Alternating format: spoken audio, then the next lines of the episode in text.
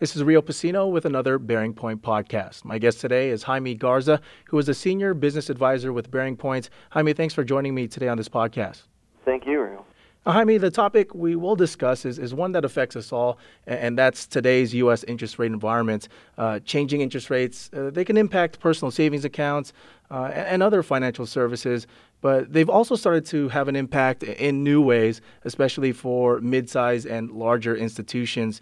Uh, how has the current interest rate environment actually affected commercial banks' profitability uh, as well as pricing? Well, let, us let's, let's talk a little bit about statistics. Um, if we look at the U.S. interest rate environment in general, it has undergone various cycles through the last decade. And last year, since the mortgage and credit crisis began, things like term liquidity for institutions has risen and is very high. You know, term liquidity is, is typically defined as the the difference between the swap swap markets and the, the note markets. So, so effectively, what institutions can borrow at given their credit rating. And for example, an A-rated institution, the current five-year term liquidity is about 178 basis points, as compared to ranges in the 20 to 30 basis points from years 2003 to 2006. Uh, double A rated institutions, five year uh, term liquidity is currently about 100 basis points as compared to negative 2 or 20 basis points from 2003 to 2006. So some of our double A rated U.S. institutions actually, in, in, some cases, could borrow at rates less than what the swap markets were, which, which uh, was a very good, good thing, and uh, now they can't. So that's part of the issue, and I think for today's discussion, I want to use one example, uh, one sector as, as an example commercial and commercial real estate lending. So if we look at March 2008 and we look at banks reporting the FDIC, 19% of the loans outstanding were owned by banks that are less than a billion dollars, so more your community-based institutions. Another 18.5, 19% were owned by banks that are between 1 and 10 billion dollars in asset size. And the remaining 60 3% are owned by banks over 10 billion. So the very large banks own about two thirds of the balances. They do, however, compete against smaller institutions. So even though they own many of the balances, they compete against smaller and mid-sized institutions, and the way all these institutions price is different. You know, for example, there is a Wall Street or a capital markets view of pricing, and there is the competitor across the street view of pricing. They're they're two markets. Uh, you know, I always use the analogy of uh, like salary ranges. There's a market where I can actively go out and seek employment at two different organizations and get the benchmark there, or there's typically benchmarks that are produced by HR. One of the issues is that these institutions, the larger institutions and, and mid-sized institutions, compete against the community-based institutions and they typically price differently. Uh, larger institutions typically price on more of a capital markets view or a large competitor across the street view, and smaller institutions typically just price to what other competitors are doing. In recent times, before this crisis began, the, the difference between the two, the spread, was very narrow, so it didn't really matter. But those basis point increments and, and spreads I mentioned before have made it more difficult for larger institutions to price transactions on a profitable basis given their credit rating, cost structures, et cetera, et cetera. Another key statistic I want to talk about is net interest margin after loan loss provisions. So net interest margin is defined as, you know, the what an institution earns in interest income divided by the earning assets it has on hand if I look from the years of 2004 to 2006, the, um, the difference between that interest margin before any provision or expenses for expected loan losses, uh, the difference was about in, in sectors uh, under a billion, a billion to 10 billion, and greater than 10 billion, were about 20 to 35 basis points. So, uh, you know, not, not, not a wide difference. Beginning in 2007 through March of 08, those spreads have widened.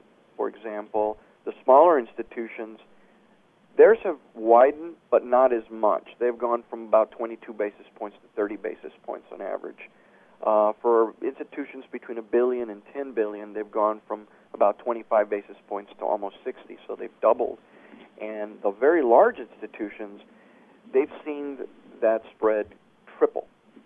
So it is affecting their margin, which is, is a direct impact on, on profitability. Um, again, a big part of this issue. How are leading practice institutions addressing profitability and pricing because of this specific issue?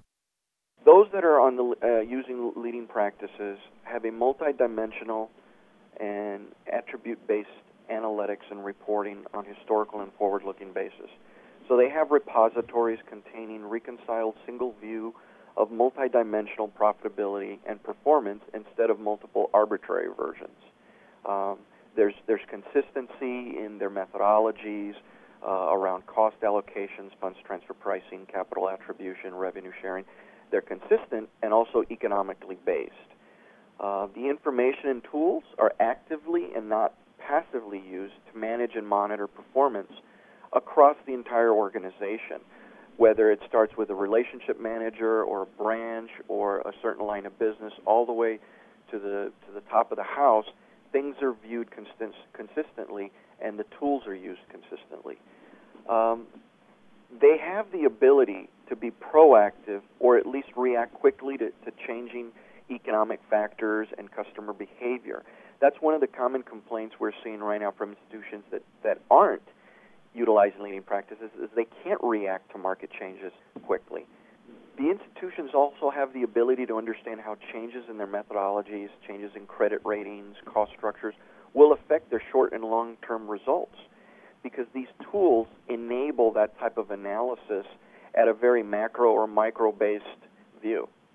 Uh, they also have the ability to determine how narrow or negative current short term value can shift from positive value. So, for example, I may look at putting on a transaction today because of the interest rate environment, it may have a negative spread. But I need to look at that in the context of what other transactions does this client have? Is this a new client, an existing client? What is the total share of wallet? What, you know, what other business am I doing with this client? And those institutions that have these tools and technology are able to see that fairly quickly and make a determination about either taking on the transaction or passing on the transaction. Jaime, walk me through some of the regulatory and external reporting requirements. Well, Basel II, of course, has been the largest regulatory requirement in recent years, but it, it really affects some of the larger institutions in the U.S. and globally. Now, that is certainly key with this issue because one of the key requirements with Basel II is that the that you use a reconciled set of information that you use for both this regulatory requirement and management reporting. In light of the credit and liquidity issues over the past year, some of the regulatory reports submitted, for example, to the FDIC and OTS, have already undergone major additions over the last year. If I look at uh, June of 08 and March of 08 reporting, there's been a significant add to things around fair value reporting, more information about loan structures, uh, just a lot more data that the regulators use to assess safety and soundness of organizations. There are also several committees in Congress right now that are tasked with determining how to prevent a crisis like this in the future. And of course, anytime that occurs, there's going to be more regulation, more reporting required. Equity analysts are also asking more detailed and pointed questions as evidenced by analyst call transcripts that we have analyzed this year. You know, we've actually recently seen several institutions react to analyst and regulatory scrutiny by commencing a full, full review of their corporate performance uh, measurement structure and process. The current buzz is that SEC segment reporting and other uh, regulatory reporting will continue to grow. You know, the, the SEC segment reporting, while not as as um, it's more open to what an institution wants to do for its internal management reporting. We're kind of seeing that as finance and risk converge, there's going to be more structure with that reporting. Um, of course, that remains to be seen, um, but the current buzz is that it is going in that direction. I mean, talk about some of the key steps for those institutions wishing to enhance their information. Okay, I think a key step is, is the first step is easy. It's a traditional gap assessment. So you want to benchmark where you're currently at against what leading practices are and the way you view your business, your customers, and your competitors. Uh, it's not, it, there's going to be a lot of common elements across institutions, but there are also things that are unique in certain segments Uh, for example, you'll have commercial banks uh, that have large commercial and retail areas. You'll have some commercial banks that are more commercially focused, some that are more retail focused. You have some institutions that are more fee based. So you have to look at it not only your organization, your clients, your market, but kind of your segment. Also, lead with the business requirement first. Then determine where technology fits into the picture to enable this business need. Uh, look at performance measurement and management holistically, then determine how to segment and stratify key areas requiring immediate needs. For example, you might have a commercial lending unit that is in dire need of information right now, whereas your retail sector is has is doing fairly well with the information it has. Too many institutions make a mistake of identifying one area, focusing on that area, not considering how it's going to affect the entire organization, and then end up with a lot of rework later. So I think a key, uh, one of the key steps again, is to look at it holistically across the entire organization, then determine specific areas you can address and have quick wins. You know, our mantra has always been, you know, think big, deliver quickly, you know, chunk up projects in you know three to six month uh, increments and and deliver value quickly. Are there any other benefits that can be expected from the enhanced information and data? So if I look back at institutions in in you know in the mid 90s and and going into into 2000 that w- had brought in these repositories and had instrument level and multidimensional profitability when Basel II and other requirements came to be and, and FASB pronouncements, they had a lot of the information. They were pretty much ready for it. They maybe t- made some extensions to their data models, uh, added a couple of things, but for the most part, they were ready. So one of the key benefits is being ready for the next regulation or requirement that, that, that comes. Again, another another benefit is just is the ability to react quickly to market changes or be proactive. Now, we, we know many organizations are very reactive, but those that are able to react quickly and have the tools to determine if I do this, if I do this, if this happens or that happens, what, what is going to happen to my profitability at both a product or a segment or a total corporate level. Um, so again, it's it's having that information readily available and timely. Explain how BearingPoint specifically meets these needs. Since the mid 90s, BearingPoint has been involved in multiple corporate performance measurement initiatives in financial institutions. And we've approached these in various ways. If we look at our delivery framework, we have uh, had some engagements where we focus more on the strategy and the design We've had others that we have come in after that has been done, and we have built a, uh, the solution, delivered the end solution, and interpreted the results. And then we've had those, and, and there have been several that have been end to end. So we start with the strategy and the design, the build, the test, and then we deploy it and and and interpolate uh, interpret sorry, and we interpret the results. Uh, that is a, a, key part of, of our approach is that Bearing Point typically has teams that are both very functionally and very technically rich that work well together. I don't think any of these implementations would have been successful had we not had those team structures together.